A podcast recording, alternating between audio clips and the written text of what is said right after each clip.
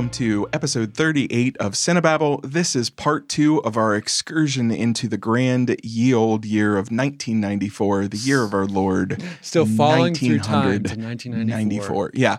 Uh, we're having a good time with all things 1994. We've spent already way too much time in this year, but hey, we got more to talk about. But before we get back to 1994, I do have to take a break and kind of pull us into the future, if you don't mind, Clint, To the present? to the present Oh. and beyond. Uh, and, Wow. and I think we need to pay a brief visit to the uh, the trailer trailer. Welcome to the trailer trailer.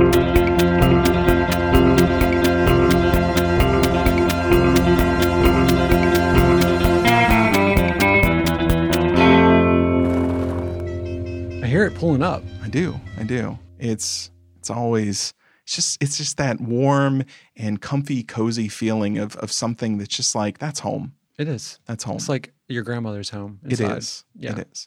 Uh, so Smells and all. it smells like sugar cookies in here that are slightly burned. Mhm. So uh, uh, this this past week or two weeks ago, I can't remember now. A trailer was released, and it has taken the internet by storm. And it is not the new trailer for Lamb, although I highly recommend going and seeing the new trailer for Lamb. Uh, it is the trailer for uh, the fourth Matrix film, Mhm. which is being called, uh, you know, the Matrix Resurrection. Resurrection. Resurrections. Resurrection. Uh, We're all being resurrected. I don't so, know. Yeah. yeah, sure. Reloaded, uh, revolutions, and resurrections. Um, and and it was it was a flashy trailer, lots of things on there, and lots of uh, interesting things that kind of caught my eye. My son absolutely lost his mind, Yeah. and just you know this is this is the next phase of real movie making to him. hmm Uh, Clint, what what'd you think of the Matrix trailer? Um. Well, Yep, there it is. I knew you just can't feel joy, can you, Clint? You just can't. I just don't care about the Matrix anymore. Do, is, do we all? Does anyone care about the Matrix still? A lot of people do. Like- uh, like if you go online, this trailer, I- people were losing their minds. I know. I went and I did see that, but I was like, Yeah. why do we still care about the Matrix? Weren't the last two not that great? Uh, well, so there's this whole new underground movement. They- if you've been where people are just like the the Matrix sequels are are wildly underrated, Uh-huh. and and we need to revisit them, and and they're much better and ahead of their time than we thought. And and I've I've revisited them several times, thinking I had to miss something, or maybe they're better than I thought. Yeah. No, no, they're they're not. Yeah. I appreciate your opinion, but you're wrong. hmm Uh, it- it's it's not that they're bad. I don't think they're the worst things ever made, but they're they are not that first film. I know I like enjoyed them while I saw them, but they Mm-hmm. they it's they never stuck in my mind afterwards. Oh, and that's I I always I remember after I don't know if you came to see Reloaded with us in the theater. I'm pretty There's sure a I bunch did. of people, Yeah. but when we all left, we loved Reloaded. But I remember it was either John or me or somebody said, "But if Revolutions is bad, it's going to ruin Reloaded." because Mm. Reloaded really sets up a lot of stuff, and if they pay it off, uh, you know, this might be just this amazing movie trilogy. And sure enough, uh, Revolutions really is the part that underwhelmed me, and then in retrospect, Reloaded really lost its luster. Mhm. And so that's that's what I'm going to Resurrections with. It's it's this very it's not even cautious optimism. It's it's honestly cautious pep- pessimism. Yeah. It's I just don't have any interest. Like I'm Mm. thinking I'm just so far like I just don't think about the Matrix anymore. Like I I, I like I enjoyed the Matrix when it came out, Yeah. but it's not something where for the past 20 years I've been oh, I just can't wait for that next Matrix Yeah. movie. Well, and in my world, it that's one of those movie series I just basically pretend are not a series. Right. I yeah. I just watched the first one and I'm good with that. Yeah, yeah. The the one thing that intrigues me in this trailer is at different times you see shots of in the background the original Matrix movie playing projected on a giant wall. Mm. And so I feel like the the first trailer at face value is exciting and flashy and colorful, but it looks very ordinary. But there are things happening in the background that at least make me wonder what are they doing there? Mhm. Because if they're in this fourth matrix, they're seeing images in the background of the first Matrix movie. Is this just supposed to be flashbacks, or is he seeing, uh, you know, a, a simulation within a simulation? Are they going to try to say that the whole first three movies weren't real? Uh-huh. Is he a new incarnation of the one? Is it so? Eh, There's a little bit of me that's curious, but not like I was when the first film came out and it was what is the Matrix? right? Like I got to go see this movie because I want to know. yeah. Um, I just, I don't know. Yeah, I mean, I like I like Keanu Reeves and everything. I think I'm I'll probably see it. Yeah. I'm, I'm curious like what they're going to do with it. Yeah. Um, but my like overarching like feeling for even the Matrix in general is like, yeah, like it was it was fine. Yeah. It was a fine little, little group of movies, but I don't know. No. I and part of me just wishes that they were just uh, extra bold and just have the start off your scene where you realize that Neo has been in whatever this little cryostasis is the whole time, Mhm. and the John Wick movies are just. And the Bill and Ted sequels, and and just all of it, everything he's done in his career Mhm. are just loops they're running Just for Neo. meta. Just to, Yeah. yeah, go go crazy meta and play with his career, and it'd be a terrible movie Yeah. but I would enjoy it more probably than what we're going to get. And and maybe not. Maybe it'll be fine. The action looks uh, very competent. Um, yeah. yeah, I I don't know if we'll ever have that moment like we had in 99 with the first Matrix where you have bullet time and you have some of these other things that I remember sitting in the theater and that movie just blew my mind hmm because it, wa- it was one of the last times that I was sitting there thinking I've never seen this before. Hmm um you know and it, it just i i don't know if i'll ever have that that kind of feeling again because at this point computers can do anything. So every time computers get a little better at it it's not a surprise. Uh, you know is is there something that you think that movies could possibly ever do that would just blow your mind that you think of as impossible I don't know, not anymore because I mean everything is so computer generated at this point. You, I mean, you could do anything that you can imagine, like at the click of a button. I mean, Yeah. I think it would have to be something where the story is so revolutionary Yeah. in some way that it makes you think about movies in a new way. Yeah. Um, the last time I really had that feeling, and this is going back to old school filmmaking, was the Mad Max Fury Road. that's true i did have that feeling watching that i forgot about that that was from the practical end Yeah, uh, the these people really went out in the desert and shot this. yeah, yeah, and that that gave me that feeling. Of true. like, I have never like, and that married some um modern like you know CGI filmmaking, but to the degree where you it wasn't it was for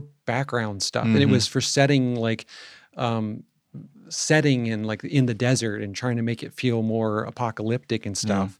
And but at the center of it was all this practical like stunt work that was so amazing um that it that stuff didn't matter. Um but I I'm I I don't think any I'm trying to think what could you do I think it would be stuff going back to that where you it's a practical element that you've never seen done that way. The only thing I could think of that would really wow me, technically, and I don't want it. Let me make that clear. Uh-huh. But let's say 20 years from now, after Mark Hamill and Harrison Ford have died, if they could do uh, a Star Wars movie or or just whatever movie, I'm using Star Wars as, as an example, where they use CG to resurrect old actors as their younger selves in a new Star Wars adventure or something like that. And it was just so perfectly photoreal that there's not a single hair second of Uncanny Valley. I think I literally think that's what it would take to blow my mind. Don't again. you think though that like even like two years later the technology will progress and then you look back on it like because I feel like every uh, instance Probably. instance that I've felt that way almost with Yeah. stuff I look back and like I'm like oh no that actually wasn't that great. I think it could be something where like as space travel progresses maybe it gets to the point where somebody makes a film all in space. And that's like yeah. a practical thing, but it's like, Yeah. oh, this was the first film made all in space for real. And I, I I could really see that, but I again I think that goes back to practical Yeah, and practical effects. I right. don't know if there's something a computer's ever going to churn out. I, I don't know if it's possible to do something that's not going to hit the uncanny valley. But, uh, yeah, you know, there's stuff like Marvel does probably the best of it when they de-age actors. But even then, there's there's always a moment where you spot it and Yeah. you can see mm, lighting's off, skin texture's off. There's something not right there. You can feel, uh, you know, that that something's off. hmm And I I don't know if we ever get past that. If we did, I think it would it would amaze me but it would only be once and then it would be like oh now we can do this and then it would be do i want that like do i want hollywood to have the ability to just go back and make an entire essentially cg animated movie with actors that are dead I think the whole like premise of it, like knowing that it's a computer generated thing, instantly for me, like I'm not amazed. Yeah. Because it's just this, like I, I'm sure there's so much artistry that goes into that. There's so much technology that goes into that. But in the end of the day, I feel like it was just this computer generated thing. Th- that never grabs like on I mean, look, it looks amazing, but it's just like Yeah. there's a flatness and some kind of separation in my mind where I cannot connect to it in an emotional way.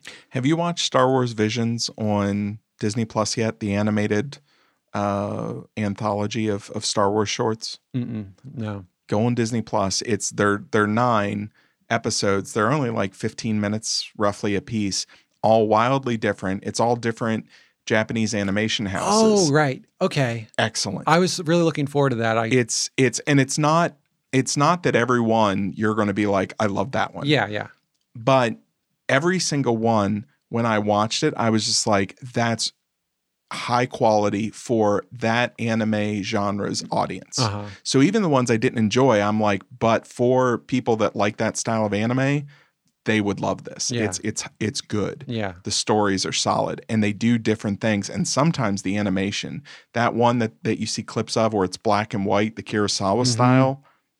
I mean, I've watched it five or six times. I dragged Rachel down and made her watch it. I made Levi watch it. That one is just visually incredible. Yeah. Um, but the reason I bring that up is I would 100% rather see something like that hmm with Luke, Han, and Leia Yeah, that's stylized for sure. than to give me uh, a recreation of, of actors. yep. Um, and that's always going to impress me because those are the moments where I'm like, the artistry of this hmm and the design impresses It's me. not trying to trick you. Yeah. It like like I feel like that's what CG is always like it's trying to trick you to believe that this thing is real, but something that embraces like an art form or a, like a very strong style like something like that. I never I don't have that feeling, so I feel like it's completely based on the artistry and the storytelling. It's never a trick. Um I was I, I totally forgot about that coming out and I was really excited it's for it. it's well worth watching. That's cool. And there's there's at least four of them. Four of them I'm in love with, Mm-hmm. uh, and then they kind of descend from there. But like I said, they're all good. Yeah, They're just not all my taste. gotcha. Um, and so yeah, check that out. The reason I bring all that up, going back to watch this segue. I'm ready for it. 1994 is because 94 like we've already talked about last week is is it's coming after things like the thing Mhm. there there is an advancement in practical effects that you can see going back and looking at it it's dated yes but like i was saying last week about stargate the practical effects don't date the same way in my brain as the cg No. effects because again you're not looking at technical prowess you're looking at artistic prowess Yeah. and there's there's a real tactile and again not to diminish anything that i mean cg artists are incredible but there's something about we put this on stage Mm-hmm. i don't know if you kept watching the mandalorian in season 2 Mm-hmm. so in mandalorian have you watched any of the behind the scenes Oh, things yeah. with the the Oh, yeah. 360 It gave degree sets So much more respect Incredible. for it. oh yeah i i had no idea Yeah. that that's what was happening and it makes sense because it looked so good Yeah. But that's incredible to me and and that that hits my brain Mm-hmm. like the the original matrix Yeah. did because that's that's something new it's not that the cg itself is better It's that, oh, we figured out a way to integrate the actors into this world Mhm. and it elevates the performances. You you feel everything coming up because the more real it feels, the more you read it, the more the actors read it, all of this. Yep. And that's the thing about practical effects. And when you go back to 94, uh, you know, we're going to talk about in The Mouth of Madness and even some of the stuff in, in True Lies hmm uh, and, and Clifford, now that I think about it. Uh, but, but these practical effects are grounded and you can feel the realness of them. And you know you're not looking at something real, but at the same time, it can convey such a better sense of of uh, humor or horror or or uh, you know thrills. yeah, Um, because everyone's naturally like reacting to something Yeah. that's in that space. Yeah. So it always feels more like weighted and Yeah. like in a part of the world. Yeah. And if I'm not mistaken, even in True Lies, the Harrier jet, uh, there might be some CG and distance shots and things, but for the most part, that's they did model work and then they built a large one that they're out running around on top of, and it's Yeah. it's largely a, still a practical environment, a practical prop, and Mhm. and they're they're actually seeing and interacting with Yeah. something, and it's just it always reads. Um, okay, and then that's I guess that's my my big concern with Matrix. Yeah. I just and that was trailer trailer where we talked about the Matrix and nothing else. I just my my my concern with the Matrix is it's just going to be. Uh, I remember going to the Star Yeah. Wars prequels, and Yeah. you could just feel here are our actors, and they're standing in a green room, hmm and we've painted around them. And I I worry from watching that trailer that that's what the Matrix is going to be. Yeah. it's just going to be everything slathered in CG uh, with a, a couple of familiar actors running around, and they really sort of like Toy Story Four. Uh, they're really going to have to sell me on the necessity of this story in this movie because they already they don't have my goodwill. Oh, it's just one of the Wachowskis, but uh, she doesn't have my goodwill from the second and third movie already, and so you got a lot to sell me on for the Right. fourth one. I mean, the story will have to be really carrying it, especially like because all the effects we're seeing, like now we're so used to. Yeah. Like I feel like since the time like the first one came out, like that definitely like pushed filmmaking forward in a way. Yeah. But now so many other things have gone past it Yeah. and have used that like know-how and technology to do so many more interesting things. So like the story will have to really carry it and use those elements um, to just progress the story. Yeah. Okay. Well, that I guess that's a that's trailer trailer for you, and just let that thing pull away. Bye. You know, actually, it occurs to me, um, and and I don't know why I've not thought to ask this before. I think I'm asking questions now that I've watched In the Mouth of Madness uh, Don't- about just yeah. reality and Mhm. things. Who who drives the trailer trailer? I think I think next time that that we pay a visit, we need to find out uh, who's who's trucking around in that thing because it's it's kind of unsettling that it just shows up and leaves and uh, This might be something you don't want the answer to. maybe not maybe not. I hope It's it's not something related to Cinetron. as long as it's not Cinetron. I don't want to see the. I have the a feeling he doesn't have the best interest. No, and I just don't want to see the microchipped visage of Cinetron lean Just through like the curtain The at the driver's Matrix door. green like numbers flying by ones and zeros. Exactly. Yeah. Exactly. All right. Well, today, uh, picking up from last week, we have reviews of True Lies, In the Mouth of Madness, Clifford, and The Professional. Now, let's start with True Lies. True Lies is Arnold Schwarzenegger plays a spy. Uh, his partner is Tom Arnold. Mm-hmm. He is married to Jamie Lee Curtis. Mm-hmm. He has a daughter, and he uh, he has kept his spy life completely secret from his wife until inevitably terrorists uh, do their thing and force his secret out into the open with his family. The terrorists, God love them, refer to themselves as Crimson Jihad. I still will quote this around the house. It's just like Crimson Jihad. Uh, Clint, what did you think of True Lies?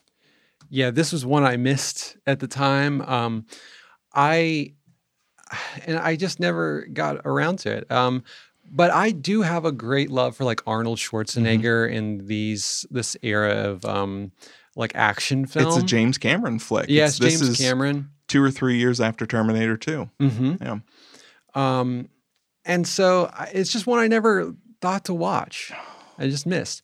But I I really enjoyed it. I thought it was really fun. Like it's ridiculous in It so is. many ways. Like there's a huge chunk in the middle of this film that could not it doesn't even need to be there Yeah. really. Everything with thinking that his his wife is having an affair Yeah. to setting up the thing in the hotel. It's essentially this block of I'm trying to romance my wife. Yeah. You completely forget about the terrorist plot until in the middle of all this, they come and get kidnapped. And then you're like, oh, yeah, there's a movie happening behind all this. Right.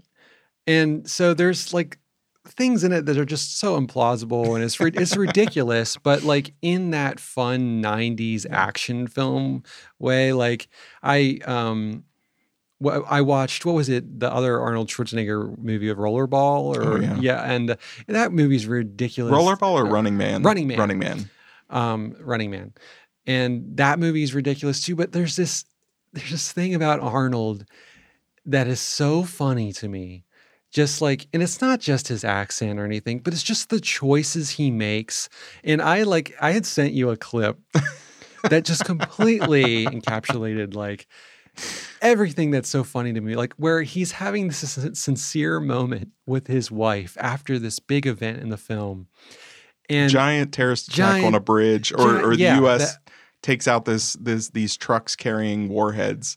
Uh, yeah, on the bridge. There's this big action sequence with a helicopter, and he's like sincerely like glad to see his wife after it, and he has to go back to work, and she's like, "Okay, go back to work," and he goes, "Okay, bye," and just runs off like a little kid, and it's the funniest thing, and it's just the choices like. Every level of that, like James Cameron chose to keep that take in Yep. And it's just funny, so funny and enjoyable, and so many instances of that throughout. So it, it's like you can't take it seriously, and it makes it so much more fun and heightened, and I in, in a way that like I don't think they meant to do, but maybe, but it is a comedy. Uh, yeah, and and you can really feel. Usually, James Cameron movies feel very tight and meticulous. Yeah, yeah. very not not in a bad way. You can just tell he really has a handle on exactly what's said, exactly what's going to happen in camera, exactly what's going to happen with the stunt, and that definitely is still present with all of the action scenes Yeah, and things like that. But then there are just moments I cannot imagine that this movie is word for word what was in the script because it feels you can just feel the improv in it. Yeah, like Tom Arnold, it seems Oh, like yeah. he was having a blast. Oh, yeah. like Uh, and and so it just seems like James Cameron kind of sitting back and saying, "Let's just have fun." yeah, yeah, and and you feel it coming through and and the thing i love about arnold schwarzenegger is and it's it's not just the voice it's the voice it's his body shape Mhm. it's his presence the fact that his wife thinks that this this clearly uh, chiseled bodybuilder of a man just does like a, a pencil pushing job yeah, yeah, is hilarious yeah, and that's the thing. In every Arnold Schwarzenegger movie, everybody around him treats him as if he's this normal guy. Mhm. Like the way they treat him in this is that he's Bill Paxton. That's who he Mhm. looks like. But he doesn't. yeah. He looks like Arnold Schwarzenegger. And and I just I love that about this era where they don't feel the need to write in a reason.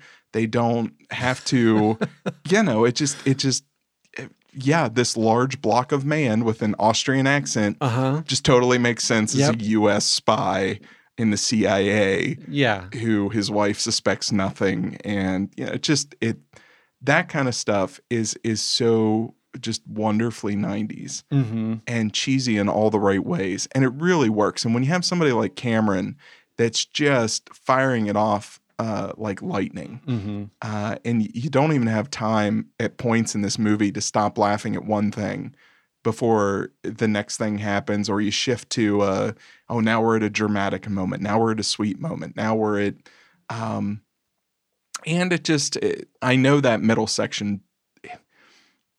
In a lot of movies, Michael Bay does that a lot, yeah, and it drags. mm-hmm. It doesn't drag here. No, it doesn't drag. really.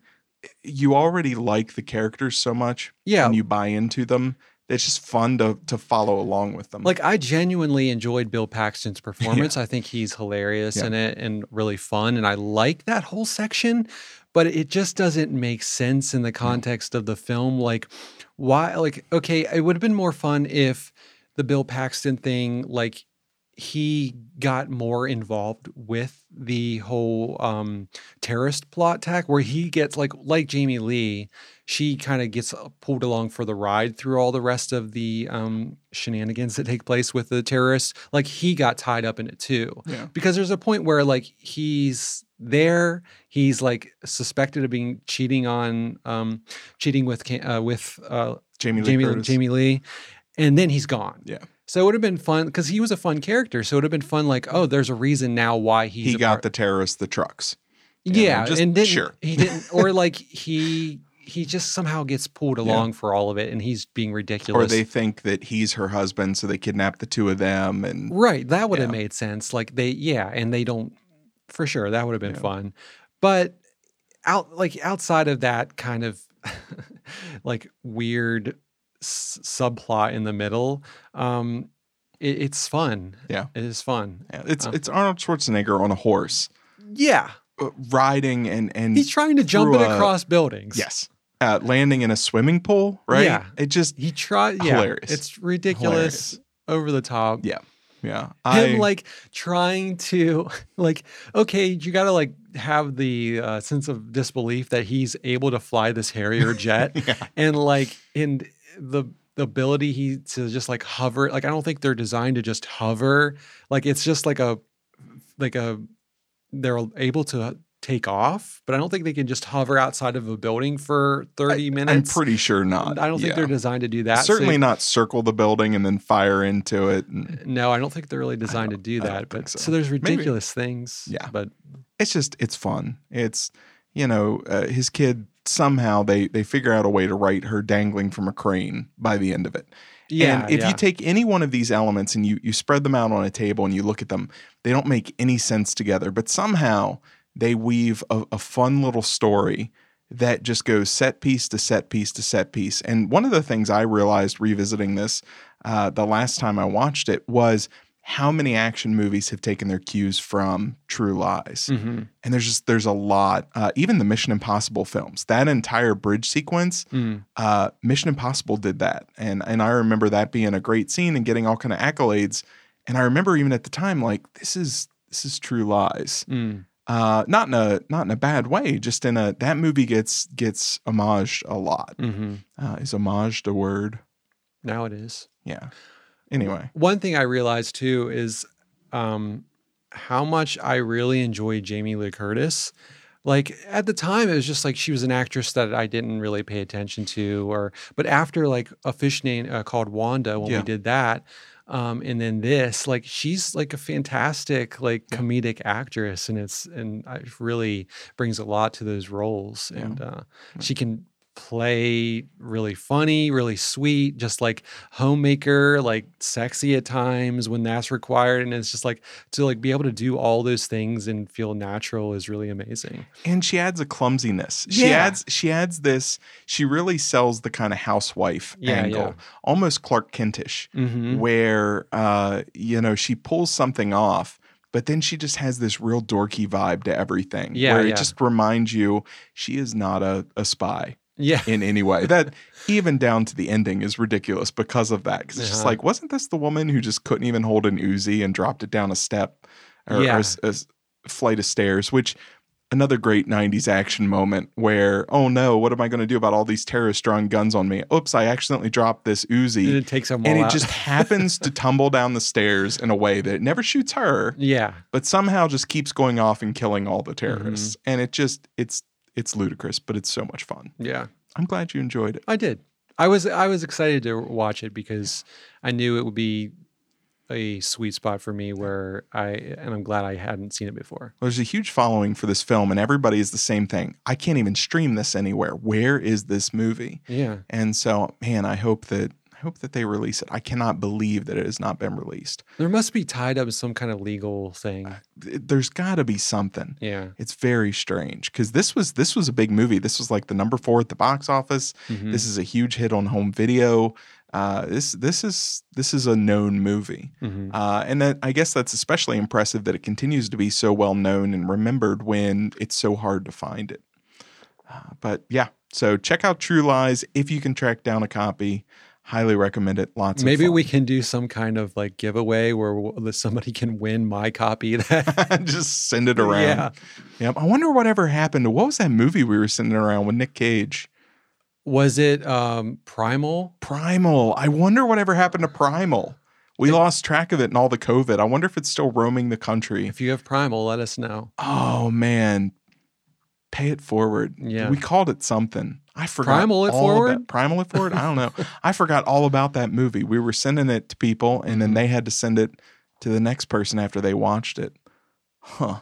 I hope somebody just like enjoyed it a lot and just like I can't. Maybe they I just can't- kept it. Yeah, I can't give it. Just this watched it away. 19 Yeah. times. Mhm. It's their Clifford. Yeah. No. If Primal is your Clifford, let us know. Primal's not actually good though. I'm I'm still going to argue Clifford is genuinely good. It's just misunderstood. Hmm. But anyway, uh, our next movie is In the Mouth of Madness from John Carpenter. In the Mouth of Madness is one I am particularly a big fan of because this has got Stephen King written all over it, even though Stephen King has nothing to do with this. I think it's the best Stephen King movie. Right? Is it? That's ex- it. Feels like something he would write.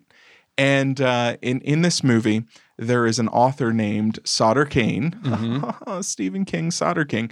But no, seriously, there's this author named Sutter Cane, and he writes uh, horror novels. And the novels uh, have a particular effect on some people, and and start to drive some of them mad. And so uh, there's there's a insurance investigator, which insurance investigators do not get a lot of play as main characters, but there's an insurance investigator played by Sam Neill, and he goes off to investigate uh, Sutter Cane's hometown and to figure out why Solder Kane went missing and what's happening. And and what follows is just a a increasingly twisted uh, Lovecraftian nightmare of just dark, dark, dark stuff. Clint, what did you think of your revisit to In the Mouth of Madness? Well, I don't have the nostalgia like it you did because I did not see this at the time. I saw it maybe ten years ago Oh, okay. when you recommended it or, or handed it off to me. Um, and through the years, it progressively has got creepier. Like I really enjoyed it the first time I saw it, and I think it gets creepier every year. That I I watch this every Halloween, if not more than that. Um, it's one of my favorite horror films, re- genuinely. Um, I think it really captures that. Like I said, it's the best Stephen King adaptation. That's It- not an adaptation. not King. Yeah, I think it's the best H.P. Lovecraft film. hundred percent. I think it really um, It's also not an H.P. Lovecraft. no, no. It, I mean, it. All I was reading, and all the books are like references to H.P. Lovecraft, or like you know different takes on like actual titles of his, and all of the dialogue written like that's read from um, Sutter Cane's books are from H.P. Lovecraft books. So there's nice little nods in there, and but I think it really does a good job of capturing that uh, like un- undescribable thing that, about H.P. Lovecraft, where it's like these horrors that you just cannot wrap your head around. which is the same thing Stephen King does, especially in Yeah. the Dark Tower universe, where he just he doesn't even try to describe it beyond a certain point. It just turns into a he describes the experience or the reaction of the characters rather than showing what they're seeing. Right. And so this like so much of it is tied up in these people going mad from the writing and so that's a lot that's in HP Lovecraft's in but it's such a theme in this that you start to really fall into believing it. It's not something that's mentioned um, and then you're supposed to like okay this is making but it's so tied into the the uh the this story that it feels very real. It feels like you almost start going mad with it too. And I think it, this might have been a limitation in like the technology and the filmmaking, but when they go to show something that's supposed to be indescribable and like this horror from this other plane, um, they're I don't know if they're just how they're trying to hide how they're making these monsters. Um, or they're really playing into this, but like they do a really good job of not showing too much of the monsters. Yeah. Like it feels it's always in shadow and it's Mhm. slimy, tentacly things, but like how it's filmed feels very true to like that Lovecraftian Mhm. horror. Um, so I think it really nails that. There's something really disturbing to me watching characters who are very sound minded Yeah, slip away. yeah, That that really gets under my skin, especially when it's a kind of A to B over the course of an entire movie. You're really feeling somebody start to fray. And it's not a surprise. The movie opens with Sam Neill's character essentially in an insane asylum. yeah, so you know where this is going to head but then to go and and you're kind of smacked in the face with just him the very by the numbers normal guy yeah. Who's like debunking people who are committing Sure. fraud? Yeah, and like he's, he's- very like logical. skeptic. Yeah, and and suddenly to watch a character like that just just slowly lose his grip on reality Mhm. is really unsettling because it it it brings with it the suggestion that there is something that will break you hmm and you don't know what it is, but all of us have this thing that if subjected to the proper circumstances or the certain experiences or, or whatever it is, there's something in your brain that just would not hold up to it. hmm And when supernatural movies especially do that, that's when it gets really creepy to me. hmm Uh, the Exorcist is a great horror movie, and it it has a creepiness to it, but it's a different kind of thing because it never. I think the only thing is that that deleted scene where she crab walks down the steps hmm that really kind of gives me chills. hmm Even the head turning, it's it's too much of an effect to really give me those chills. But there are there are things in this where you just feel uh, things slipping away, and Yeah. it it does its absolute best to put you in the the mindset of somebody who's seeing things that don't make sense hmm and that are unnatural, and that. I, I totally get what you mean about how that gets scarier every time you watch it. Yeah. I mean, it's something like in, like Exorcist, where this has that too, where the tone is so consistent Mhm. throughout, and like you have this dark, forbidding tone Mm-hmm. um, throughout. But like Sam Neill is so pragmatic and like so like he's not in that world yet, but you feel it kind of closing in on him. Mm-hmm. And so when he catches up to that, you really feel that. You really feel like okay, like this is real now like this he's he's in in the middle of this and there's there's a heightened sense to the performances. yeah It's it's an elevated movie. It doesn't feel real, no but no. then you start to realize that because it's getting this this framework of this guy that's in an insane asylum, you're already being subjected to a story that is unreliable. Mhm. Or the visuals are unreliable, the tone is unreliable.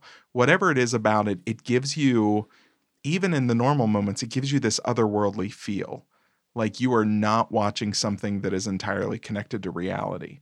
And i i think that's a very intentional decision and Mhm. and i don't think that that's like a, oh it's just 90 schlock which there there are a handful of reviews that i read about mouth of madness that that point to that style and just say it's it's dated.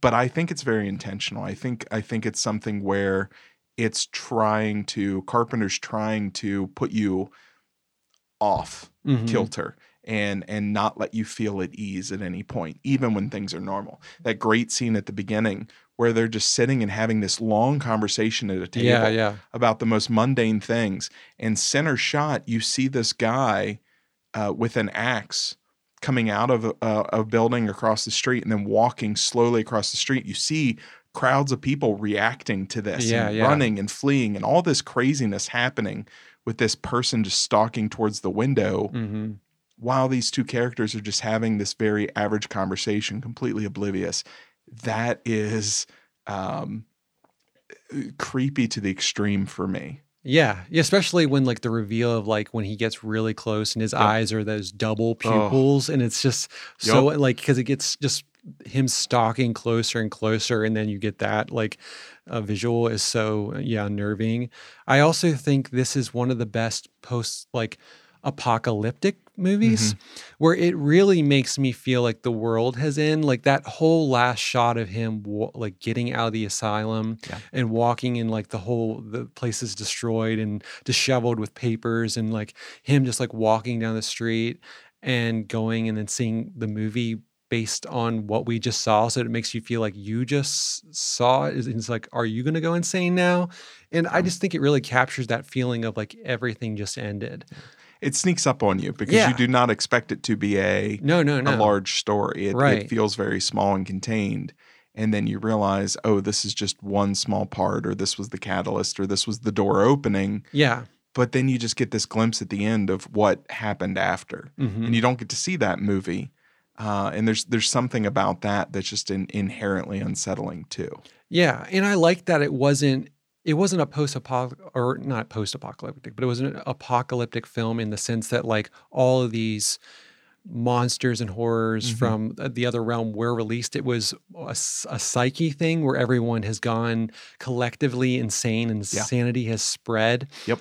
And everyone has like just gone man against man and it's just ended.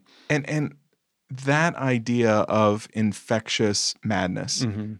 is also really disturbing. Yeah. because it's already upsetting enough to see somebody who has lost connection or lost touch or you can tell and it's it's not even you know heightened movies it's you can be walking through Walmart and somebody can walk by you just muttering Yeah. and you feel like everything in your body goes on red alert because you know something is off there and Mhm. something is wrong and they can just be going about their business but the way they're going about their business just sets off everything in your brain and the idea of eh, you know imagine conflating covid with madness right. where there's a plague hmm but what you're catching is madness hmm and and that's that's what you start to realize on rewatches of this movie. This is not about one guy facing a horror and then losing his mind. This is about something way more insidious and and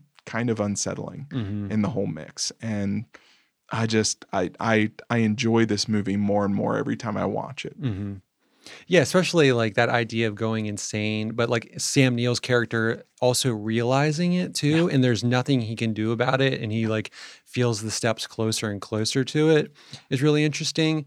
And uh, like the whole idea is interesting because like think of like a zombie flick where that's a plague situation where everyone is turned into these horrifying little beasts biting each other or biting everyone but this is like there's still they're psychotic but there's still a frame of mind where they are intentionally doing these things so like they can react Yeah. in like a logical way i, I don't know if that makes sense No, it makes total Yeah. sense.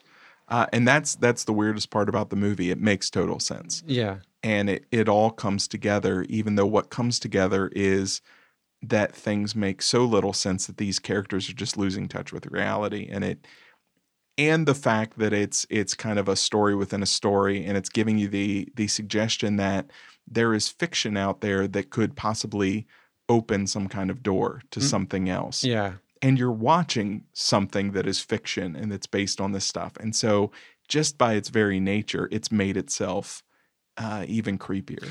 Yeah, something that I was thinking about too is that idea that he, it started off as fiction and something from this other plane noticed it Mhm. and then started seeping into it like slowly to then take over. Like they Yeah. realized, oh, that's a door we can use Yeah. to get back into this universe. Well, and that's what creeps me out. If you if you read any interviews with uh, Clive Barker, Neil Gaiman, Stephen King, they all have this same kind of idea that ideas just sort of appear and come to them. yeah. and they've all and and other horror authors have too they've written into stories the idea of what if this is something else out there essentially broadcasting or we're stumbling on something else and we're tapping into something that's that's true hmm and that that runs through this this entire movie hmm the idea that there's something just behind this layer of reality that interesting to talk about but you don't want to see it because if you see it god help you so Yeah. uh, in in the mouth of madness it's it's not just a great 94 horror movie it's it's kind of one of the best horror movies of the 90s it really stands out Yeah, it still holds up. Yeah. And not to go back into it, but there, um, one other little thing that ended is I this time I really was paying attention to those John Carpenter Carpentery effects. Mhm. Like uh, something I just never really like. I knew it was a John Carpenter film, but it's just like, and I love the thing and uh, all the other um, all these other movies, but this time I was really paying attention to like all that classic monster effects are in this too. and, and he a lot so of the fun. same team members Yeah, are you can from the tell. thing they've they've traveled with him from project to project and Yeah. and you can feel there's there's kind of a shared universe of effects yeah. there. It's cool just seeing Yeah. that carry through. yeah i miss that stuff Me too. all right uh fine not finally but we have finally arrived at this movie we've been alluding to forever it is clifford uh clint without looking at notes of any kind tell everybody what clifford's about. Just tap into that nostalgia and those memories and just man how how do you describe a, a movie like clifford? Well, even like I think even outside of like the nostalgia for this film, I feel like if I came across it now, I still think it would like I hadn't seen it in years. yeah. And it still hit me as hard as like the first time I saw it. Like I my Jenny was like saying like there's very few movies where you just like like she was saying this to me, like laugh and I, like consistently throughout a film and like I can see that you're getting pure joy from this and this is one of those films.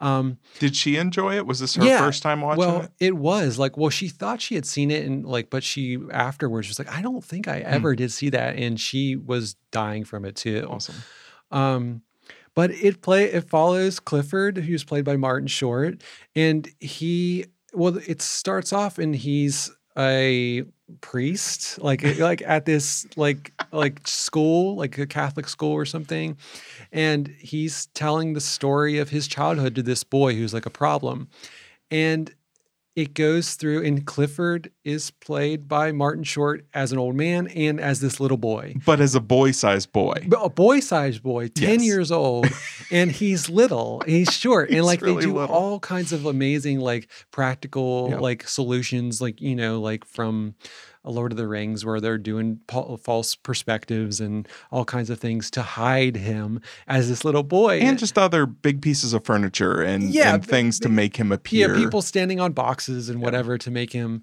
Um, but also, it's got Martin Short as Clifford. It's got Charles Grodin as Martin, his uncle.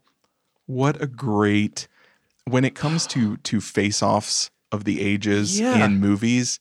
Uh, Clifford and his uncle are just there are so many good just two-hander scenes Yep. where they're going back and forth there's nothing else happening but them talking at a table going through the actions that he's taken like earlier on and them trying to hash out their differences and there's nobody in the 90s you could have cast better to to exude disdain for this Oh. child than Charles Grodin. and he's hilarious he's He still just he's- so- he's yeah that he's, he's just such disdain for this little boy and he's so funny in his responses Yeah. like it's not just this straight man uh wacky character thing it's like give and take of equal Yeah. like equal amount of lines that are so memorable from both of them uh, it's got mary steenburgen who plays sarah who's engaged to um, charles grodin's character of martin richard kind who plays um, Oh, clifford's uh, dad yep. Oh man, uh, Ben Savage plays the little boy at the beginning, but yeah, he's this little boy, a ten-year-old boy who is a terror. It's like it's problem child. Uh, the The seed for this movie was Bad Seed, and they thought it'd be really funny um, to uh, directed by Paul Fl- Flaherty. Flaherty, uh, but anyway. They thought it'd be really funny to make Bad Seed, but as a comedy. And initially, they wanted to make it with a real little boy. And then they had the crazy idea of like, what if we got Martin Short Yep. to play a little boy? It's the most outlandish, like crazy idea, but somehow in when I was 11 didn't seem that crazy. But anyway, he plays this little boy who's a terror. He's an evil little child who's trying to just get his way. He wants to go to Dinosaur World. His and his uncle lives in L.A. and uh, so he he basically gets the plane grounded. Um, and goes on this journey with his uncle, trying to get him to take him to Dinosaur World at any cost, like just causing pure This carn- kid thinks of nothing but nothing but everything he does yeah, is about his end goal. end goal. And yeah. which is which is the most little kid thing yeah. that any little kid movie could ever be about. Yeah. Um, But it goes like he goes to any extent, like just causing pure chaos with his uncle to try to get his uncle to take him when his uncle his uncle promises to, but like work and life get in Yeah. the way, and and he's like he's this is unacceptable to Clifford. And that moment where he really turns when he realizes that my uncle has lied to me and he is not fulfilling He has his promise. me. He has wronged me. Yeah. There is there is this and and Martin Short plays it so brilliantly.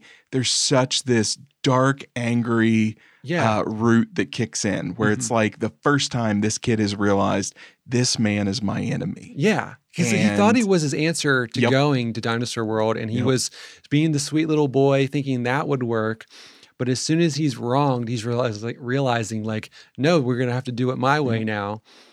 Ah, it's this so so when when you look at this movie as uh, what the experience is between a child and an adult this is so much more dead on than most family films. And i think this movie is is a hundred times smarter than anybody then gave it credit for. I think they really just got distracted by these are just ludicrous performances and this is silly and we just don't get it. But there's so much like I and I was just constantly watching Martin Short's performance Mhm. in this, and there's so much like it's bi- like everyone's big at moments, but there's so much subtlety to the performance of Martin Short's Clifford, like just in facial like.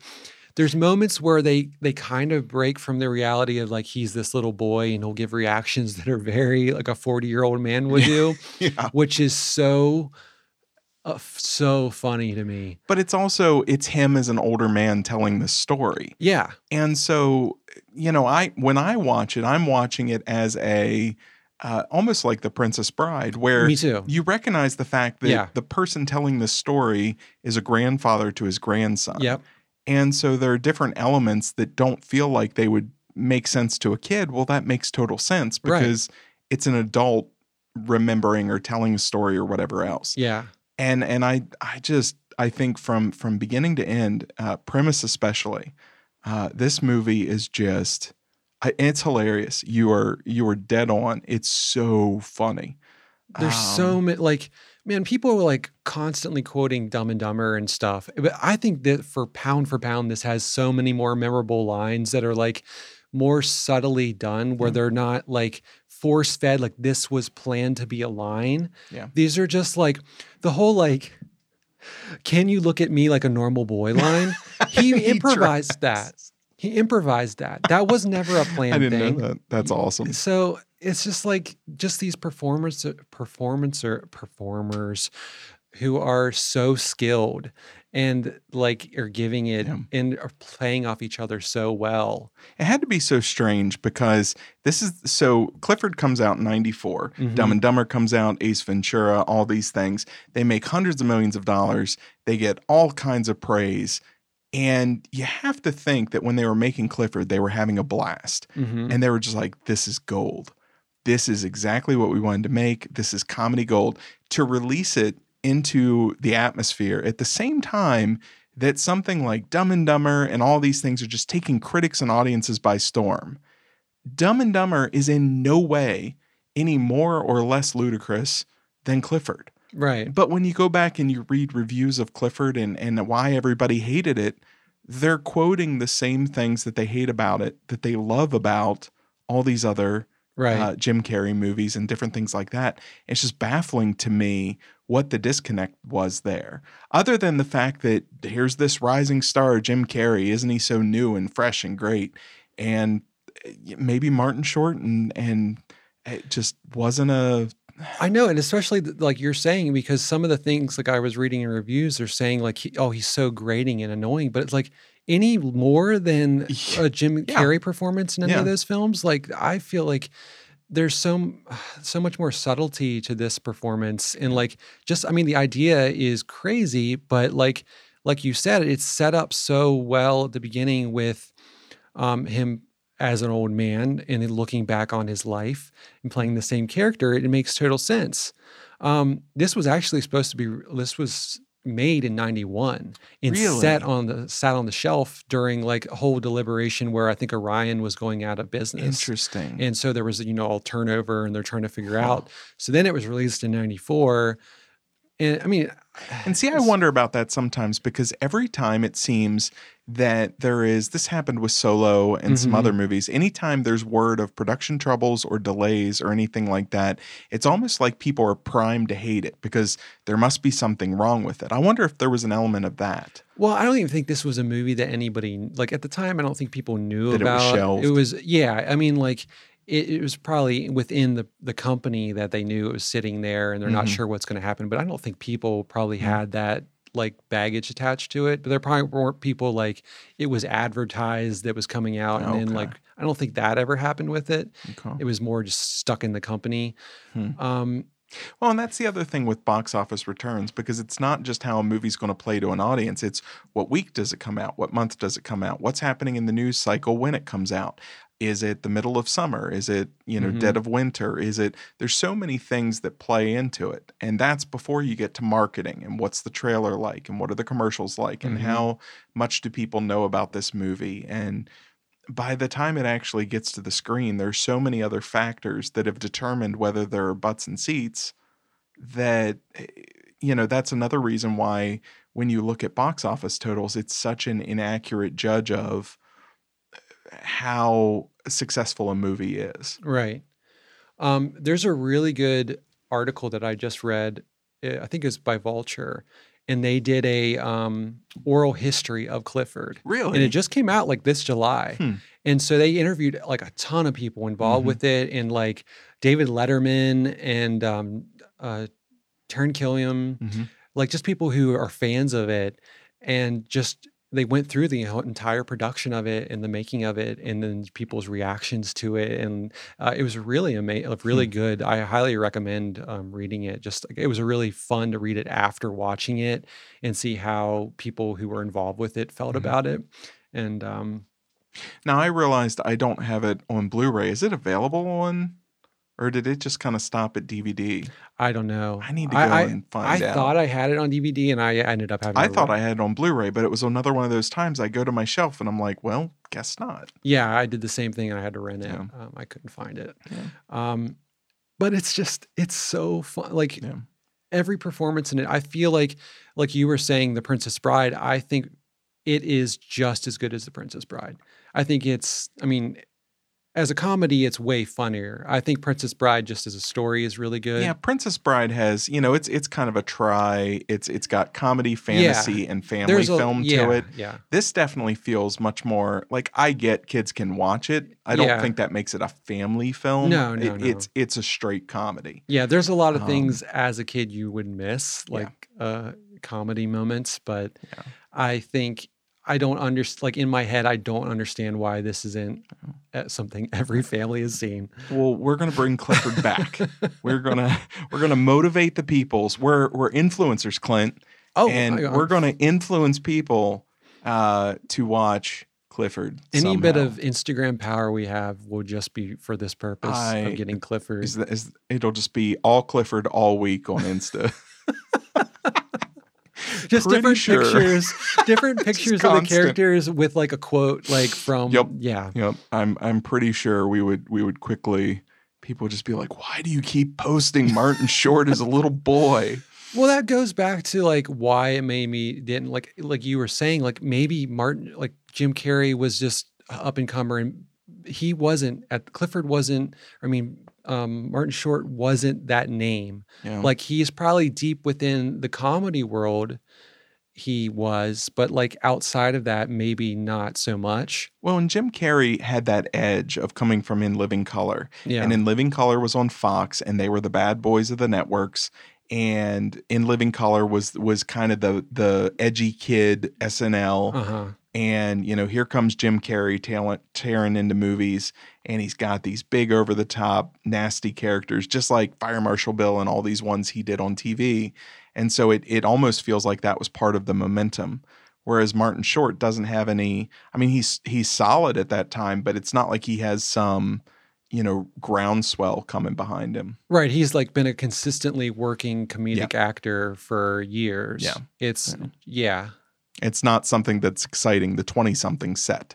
Uh, you know, even at the time, he's like your parents' comedian who remembered him from SNL and stuff like that. Or, Yeah. you know, because he's, he's probably what in his 40s at the time. He was 40 when he played Yeah. Clifford, which I did like they did a really good job at They really hiding do. it. Like I They thought really do. maybe he was in his 30s, maybe, but like I was like, oh, he's 40. Like they did a really good job of working around that. but he has such a boyish face and Mhm. he has such control of his expressions. Mhm. And I I swear watching this thing, I'm like, this guy has just studied little kids and how they react and how dopey they look when when they get mad or when they're happy or because a little kid is just a ball of energy, especially a Mhm. hyperactive little kid, they're just a mess. And to replicate that in adult form, which is exactly what he does, it's it seems over the top. It's not. yeah. If you ever have watched a child having a tantrum or going through a toy store and being told no, I- mean, it's it's it's a documentary performance. Well, yeah, and especially like um, they were talking in, in about how Richard Kind, his performance as a father, is kind of big and over the top too. But when you think about Mm-hmm. Yep. Clifford as this character, horrible little boy, horrible devil of a child, and Richard Kind's character is been dealing with him his entire life. Wouldn't you react the same way? Yep. Just be like, oh man, I want to just strangle you. Like you're my like kid, but like I cannot put up with you anymore. Yeah, Yeah. go stay with your uncle for a week. I don't care. Yeah. It's it's totally justified. I mean, it's so funny his reaction, but like, yeah, when you think in the context of what's happening, like, sure, you would do the same thing. So go watch Clifford. Ugh. It's just it's a delight. I I It is just a delight. I can't stop. Like his just his face, Yeah. is so funny to me. Like his little ticks and movements is so funny. I, uh, it brings me the purest of joys. Yeah. It does. All right. Our last movie is Leon the Professional. Leon the Professional is from Luc Besson, and it is about a uh, somewhat childlike hitman. Mhm. Uh, I guess it's more fair to say Arrested Development. He just he's not as educated. Uh, he's extremely good at what he does, but he's a simple guy. And uh, at the same time, there are some drug dealers, and they kill the family of this little girl, played by Natalie Portman, uh, in I believe her first big role. I think it was her first It's role. her first role entirely. And she essentially seeks shelter in the home of this man, this assassin, uh, not really understanding who he is or what he is. And he takes her in. And once she finds out who he is, she wants to take out the uh, the the drug dealers or the the criminals who essentially took out her family, and thus begins this kind of quest for revenge with uh, you know just this this middle aged hitman trotting around the city with what she's nine or ten at the time, maybe eleven. yeah, she's 11. 11. Uh, Clint, what did you think when you revisited The Professional? Well, uh, I mean, at the time, like I watched this, I didn't see this at the time. This was another one that you probably handed off to me later in my life, and I and I liked that. I liked it at that time, um, but revisiting it, I think I made the mistake of watching. I watched like the director international cut of this Oh, Clint, no. And there is so much stuff in this film that makes this film so highly like unenjoyable. Yeah, the the director's cut especially. Yeah. Uh, the the theatrical cut is 100% the one I prefer, and it really removes a lot of the creepier elements, but where, where there seems to be a relationship developing. Yeah. it in in the theatrical cut, it's just this girl crushing on this guy, but there's no there's no reciprocation, there's no weirdness to it like there is in the the director's cut. Yeah. And so that really, Uh, really flavored it bad for me. yeah. And it's like, it just made the whole thing so un- unenjoyable Hmm. to like think about like, I mean, it would have been fine. Like, I, I feel like I do remember like she's has like a crush on him, which would be fine. But like to get into these scenes where he's like, like saying why he can't have a sexual relationship with her, and in a very adult way and like him buying her articles of clothing and stuff and then to read like up about Luc Besson Yeah. where the whole thing is based on him having a sexual relationship with this 15 year old girl who he started like talking to when she was 11 Yeah. and that's just like completely like It adds a, a real uh, palpable layer of ickiness to I it. know, and I feel like, and, and I feel like everyone is great in this movie. Yeah. I think Natalie Portman is amazing in it, and I think um, Jean Reno is so fan- like I love his character so much, and he does so much to try to not make it go the direction that Luc Besson wants to take it. And when you go back and and especially over the years as you read interviews with him, that's very intentional. Yeah. That that resistance to allow it to go somewhere. I think it would have been much worse if he would have just done what was what was on the page. Yeah, because he played intentionally like he was kind of slow to make it feel like he wasn't predatory Yeah. towards this little girl and like he's kind of like um almost on the same mind wavelength in a way. Um, so it doesn't feel like that. And that was very smart. And it, Yeah. it makes him very endearing, especially like some of those early scenes, like the scene where he's going to the movie theater and singing singing in the rain. Oh, when he's just laughing Yeah, or, laughing or and he's smiling like he's like, finding joy Yeah. in life outside of this horrible kind of existence that he has of just killing is so sweet. But like I I really could not get past that underlying. Well, and that's in the theatrical cut. He almost comes across as uh, he doesn't almost. He comes across as, as an asexual yeah. being. mhm. He he doesn't even seem to have desire or a concept of sex. And and even when he's reacting to her like dancing and things like that, he's just like, "What what are you doing? Why are Mhm. you being weird?"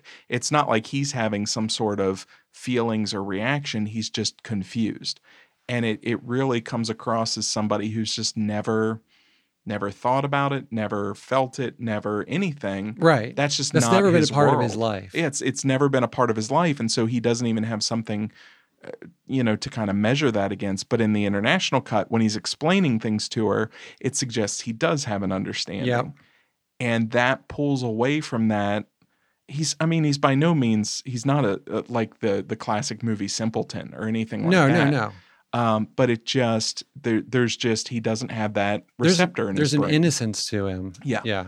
Uh, and you see that with the John Wayne movies and that scene where they're both dressing up and trying to play the guessing game as to which movie stars they are. And she's doing these very 80s, 90s sexualized Madonna and all these things. And he's coming Marilyn out as Monroe. and- yeah. yeah. he's coming out as John Wayne and things like that. Um, because that's his childhood. Those are the the stars he remembers. And I love in the theatrical cut how it plays with that because it's really playing with this um just this generation gap between the two. hmm Um, you know, and and even then, her her crushing on him in the theatrical cut feels like a I'm alone and I need some sort of stability. And she's going to things that she saw her mother do. hmm And she falls away from that pretty quickly throughout the film as as she realizes, no, I'm still just a little girl hmm and it, there's that scene where she breaks down in the bathroom when she goes in with the intent to kill uh, Gary Oldman Yeah. Yeah. and just suddenly realizes I'm out of my depth. hmm Um, and that's really, at least in the theatrical cut, that's like, okay, this is what this movie is about. This is about this little girl trying to grow up too fast hmm in every possible way. And she realizes she can't. Hmm and by the end of it she loses her protector but really he was just the the purest sort of father figure or almost like a blood relative. Hmm he comes across as an uncle or something like that. Um it's it's been a long time since I've seen the international cut because I watched it back in the day and I was all excited like haha like, Right. whoa ugh." Yeah, it just completely uh, puts it in a different context yeah and not a good, con- especially, I mean, no everything that's come to light in the past couple years about uh, and just being more aware of that, like it just makes it so much worse. well and that has the added layer of and it's a kid Yeah. Um, you know, and it it just really have you read any interviews with Natalie Portman as to what her mindset or her parents' mindset were at the time? Because it's interesting if he was coming from that direction, uh, you know, previous relationship and things like that. I'm sure he didn't disclose that, but they had to, when reading that script, pick up on some of the elements. Well, her parents were really involved with like, uh, like there was especially there was supposed to be a scene where like, um, she I'm not sure if they actually I think they I don't know if they filmed it or not, where he walks in on her in the bathroom like naked, and like gives her like but gives her a towel, and like they wouldn't allow that to happen. Good. And there was this like there was there's also like she was supposed to be smoking throughout it, Mhm. and like they were like you can five times and you can never show her inhaling or exhaling and she has to quit and so there was i'm sure there was probably other instances of that that maybe they didn't mention but like they were really like seemed like they were on top of it and if it weren't for her parents then and and and Jean Reno, I just how weird that movie would have ended up being. right Huh. I'll have to do some more reading up on it. i was doing a, a bunch and like because i was just like man this really really bothers me yeah. Yeah. And that's, I mean, it, it goes beyond recent sensitivities and things like that. It's, again, it's a kid.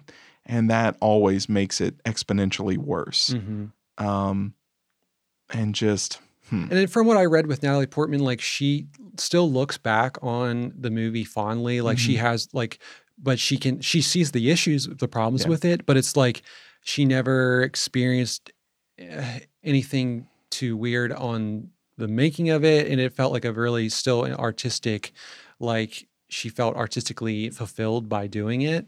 Um, but I still like I, I man, just Hmm. to have Yeah, and I was thinking I was I was going to have a conversation with you about you know the the very small overtones in the theatrical cut, and you know how did that I- change your perception now? And but you, huh? Okay, Yeah, I mean, I wish like I could have had the time to review the. I, I should the- have thought of it and just warned you, like, hey, by the way, make sure. I'm glad you I did because it. I, Yeah. don't- I mean, I also it makes because I always had I did enjoy this film the 1st time Mhm. I saw it, and so uh, it it's a bummer now like having that context of Yeah. that. It's like and now I can't think of it any other way. Well, and that's Gary Oldman is delivering a, a really solid uh, villain performance. Um, you know, his henchmen are pure 90s. They can you know, take them or leave them, but he's great. Uh, and I'll always quote when he screams, uh, everyone. I'll, Yeah. I do that sometimes. Uh, everyone! Uh, Apparently, Natalie he Portman, did that Sean just Reno to make the director incredible. laugh. Oh, really? Yeah, like it wasn't written that way, and he had done it many times Perfect. just subtly. Everyone. and then he like wanted to just like loosen up yeah Okay. yeah but i mean everyone's great in it it's just like it's got this underlying creeping factor That's I have I can't go back and watch Woody Allen movies. yeah I I just can't I can't separate. You know, we were talking earlier about Kevin Spacey with Usual Suspects. yeah And uh, you know, for some reason my brain in some cases is able to separate on occasion with an occasional movie. But then there's just certain things like a like a Woody Allen situation where I just can't right when it's especially after that documentary. oh right Ugh. especially once you see it throughout like all his films it's Yeah. like it's just there Yeah. like these really inappropriate relationships All right. Well, I apologize that the I'm sorry. professional was a deflating experience. i'm sorry if i took that in a direction no, you did not expect no, it was far more interesting. Because did you I was have just- anything you wanted to say about it other No, that was it was a way more interesting conversation. If you've never seen the movie and and you don't, you know, well, I guess at this point now you know. yeah The theatrical cut plays so beautifully.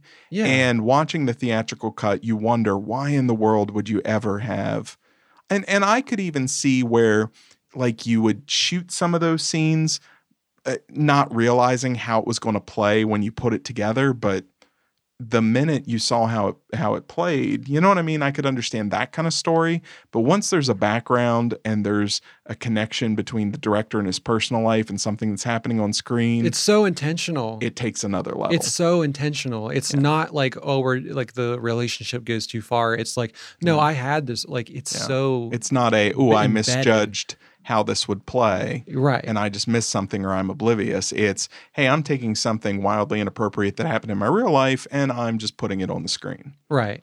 And I'm going to Uh, have to is the make same this thing- other little girl like live through it. Yeah. And and that's the Woody Allen documentary that was just on HBO Mhm. uh, explored that because it was talking about you know was he constantly putting these things into his films? The idea of an older man falling in love with a teen girl or a teen girl falling in love with an older man was he constantly putting that in his movies just to justify life uh, and what was happening outside of of movies? And just I like challenging cinema, but I like to still be entertained, and I do not like when uh, you know sleaze in real life trickles into my entertainment.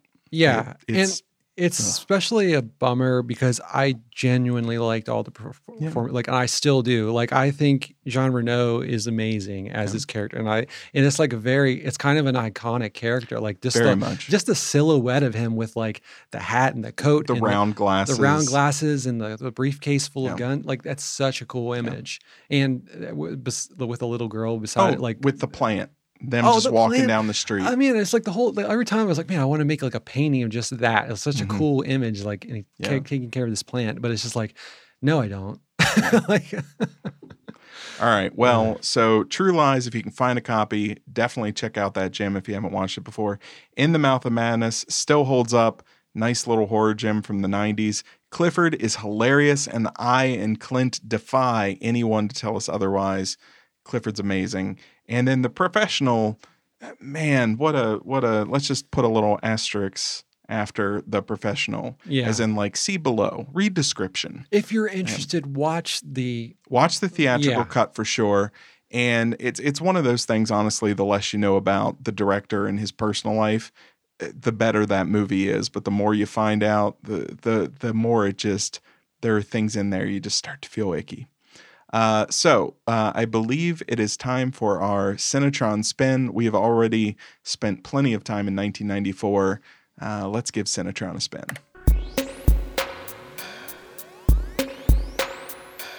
Cinetron,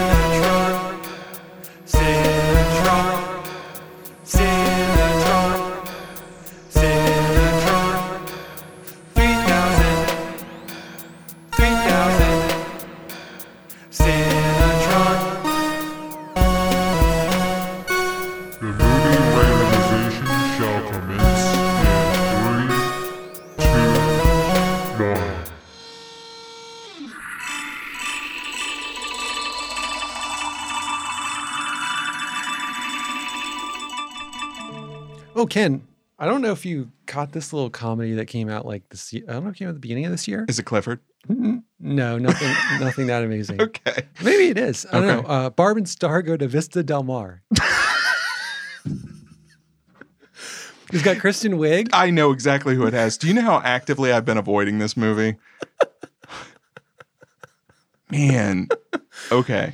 I believe it's on Hulu. So, is. Yeah. It is. So it won't be costly. It is. I even hated their little uh, performance at the Oscars, or maybe it was the Golden Globes. They presented in character, and I was just like, I will never watch this movie. but I've watched Annette now, so you know, Ah, none of it matters anymore. I'm sure there's no creepy little uh, babies uh, that are dolls. Maybe Maybe there is. I don't know. I mean, it's got Kristen Wiig. She's always fun. she is. Yeah. We've watched worse, I'm sure. Yes. All right. This has been episode 38 of Cinebabble. Next week, we will be back uh, with episode 39, and we will be back to some new movies. Uh, if you like revisiting some classic years of movies, make sure to let us know. Uh, you can contact us at contact at cinebabblecast.com. I definitely want to do this more often. Yeah, I, I, really enjoy, enjoy it. doing I this. do. I, I'd like to figure out a few more segments and things we can do to to mix some things up. But yeah. man, it's fun revisiting different years of movies. Yeah. It's such a good Um, excuse to go back and watch some of these I haven't Yep. seen in a long time or find new ones Yeah. that I missed. Yeah. Yeah. Uh, and and I I feel like I would imagine people will enjoy it more because then rather than having to kind of be up to speed with every single thing that's coming out, Mhm. uh, this is stuff you can find anytime or you've already watched or there's something new to discuss about it. So it's fun. Yeah. And spoilers are on you, not us. Exactly. It's uh, yeah. If we're going back to 1994, you have had plenty of time to find out what happens uh, in True Lies, and you know, come on, man, get up with it. hmm Uh, you can also visit us online at cinebabblecast.com, and then you can find us on Instagram and Facebook at Cinebabble. Uh, always happy to hear from you. Where Ken is an up and comer in the world of No, no, Yeah. we, we, Clint, ready to be we, verified. Clint. Uh, it's slowly uh, resulting in podcast listens, but much easier to grow on Instagram than a podcast. And so we'll just. You we'll mean keep- it's easier to watch it, a, a look at a picture that takes two seconds of your life rather than wa- listen to an It hour takes. and a half? I I am uh like a museum curator. Yeah. Okay, it takes more than two seconds. Okay. It's like five seconds. okay, Well, there's some there's some heavy Google searching. Okay, I go through pages online of of Google images to find all the. No, the- I'm not saying you. I mean, stuff. no, I'm saying I'm not saying you are doing a bad job. I'm saying I'm not saying I'm doing a bad no. job. No, I think you're doing a fine job. I'm doing a fine My- job. I was saying that it requires two seconds of a viewer's of life, a viewer's time, but it takes an hour and a half of a listener's. That's true. That's true. That's my point. this is much more involved. This is more of an investment. Uh, and and I've noticed it seems that where we where we pick up the most listens is earlier episodes. So it's almost like people are like, oh, a new podcast. Let me start at episode four. I don't know why you would do that, but sure. Maybe okay. start the newest one where we're maybe a little better. that's what I would do. Yeah. I hate seeing uh, the numbers tick up for our first episode. I, I genuinely hate. Uh, I I almost want to hide it at times, but I'm like, no. I mean, like we don't even have a real theme song at that point. It took us to episode two for that, but it's cute. Go There's no and- continuity. There's none at all. yeah, you're you not. You're not you're going to gonna miss out on some subplot or character some development. here. inside joke that we've been carrying through the entire thing. Yeah, yeah. It's it's fine. Anyway, this has been episode 38. Thanks as always for listening. Uh, I am Ken. This is Clint. Clint is not going to some vacation hotspot, No, I've done that week, for the so- next five years. I won't go anywhere. so you'll hear from us soon. Thanks as always. Bye, Ken. Bye, Clint.